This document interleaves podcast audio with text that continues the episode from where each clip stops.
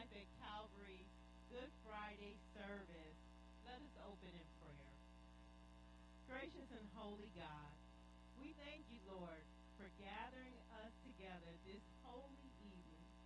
The evening, Lord, where you made the ultimate sacrifice for each and every one of us.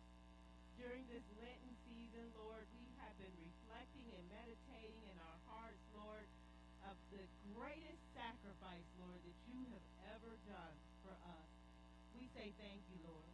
We confess, Lord, that we are sinners and need of a Savior. We know how much we need you, Lord. Holy Spirit, welcome in. We pray, Lord, that you will continue to touch our hearts, our minds, our souls tonight, Lord Jesus. Help us, Lord, to focus all of ourselves on you. We thank you, Lord, for transformation. We pray, Holy Spirit, that as our hearts are convicted this night, Lord, that we will be made refreshed by your Holy Spirit, that we will grow and be more and more like you. So we thank you, Lord, as we gather tonight, and we pray your anointing upon all and the families that we represent. We thank you and we honor you. In the mighty and holy name of Jesus Christ, we pray. And all God's people said, Amen and amen. Saints, are you here to worship tonight? Do you love to worship?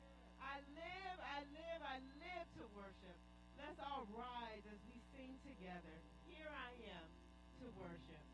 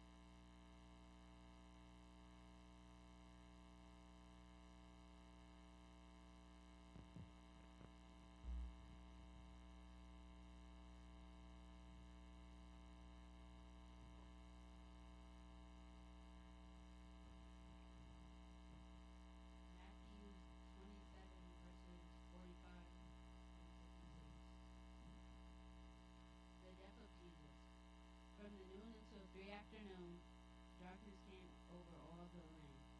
About three in the afternoon, Jesus cried, cried out in a loud voice, Eli, Eli, my God, my God, why have you forsaken me? When some of those standing there heard this, they said, He's calling Elijah. Immediately one of them ran and got a sponge. He filled it with wine and vinegar, put it on a staff, and offered and offered it to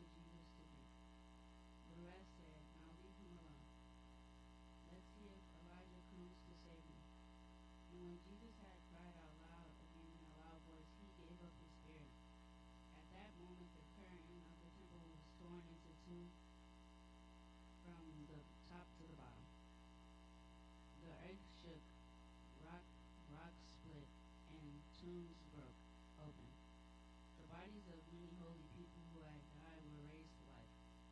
They came out of their tombs after Jesus' resurrection went to the holy city and appeared to many people.